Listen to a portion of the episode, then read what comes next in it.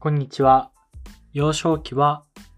Yahoo オークションから大好きなサッカーチームのユニフォームを親に頼んで買ってもらったりしていました。オグリンです。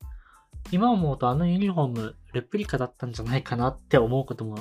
正直あるんですけど、まあ、それでもやっぱり好きなクラブのユニフォームを着れることは僕にとっては嬉しく欲しいと、そういうふうに思っていました。今日のニュースになります。ドコモ転売ヤー対策強化。スマホの箱に名前記入へ。iPhone など人気機種対象。ドコモが2022年6月3日からスマートフォンの転売対策として、えー箱にお客様の名前を記入する取り組みを始めたということです。箱に名前を記載させていただいておりますということで、えー iPhone など人気機種の割引を受ける条件として、えっ、と、iPhone を買った時にあの入ってる箱ですね。あそこに名前を記入するか、店舗名を押印するっていう条件を新たに設けたそうです。まあ、これだけでも、確かに名前があるものを転売するかって言われると、かなりハードルがあると思うんで、まあ、そういったことを防ぐことには効果的な、あの、対応かなと思います。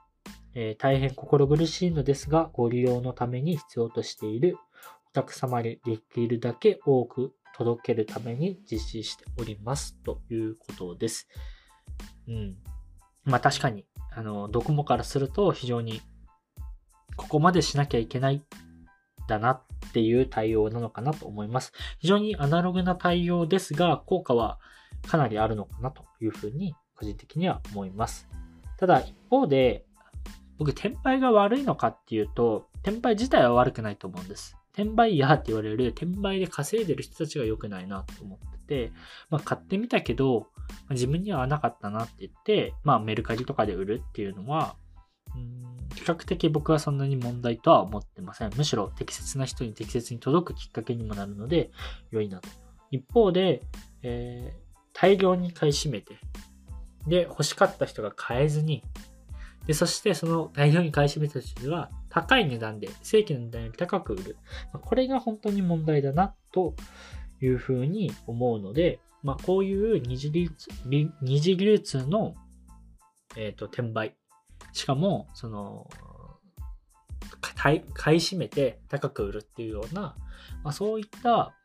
アプローチをさせないための方法として、うん、なんかこういう名前を書かせるっていうアナログの対応をせざるをいけないこの現状が僕個人としては悲しいなと思います。まあ、もちろん将来的にはこういったものも、まあ、ブロックチェーンとか、まあ、いったものを使って誰がどういう経路で買ったかと、えっ、と、どういう経路で、えっ、と、二次流通させてるかっていうのも全て追えるようになって、で、その、追う上で、えっと、適切な価格のそのレンジっていったものが決まってくるっていったことが、まあ、起きるのかなと思います。まあ、明らかに基本的に、例えば著名人がサインをしたとか、まそういう付加価値を何かしらつけない限りは、まあ、正規の値段より高くなるっていうのは明らかにおかしいと思うので、まあ、そういった、あの、配慮っていうか、あの、なんだ、考えられた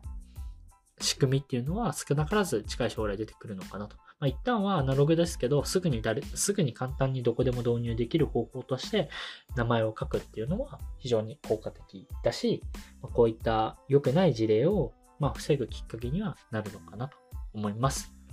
まあ、ぜひ、まあ、こういったところから、その、なんだろう、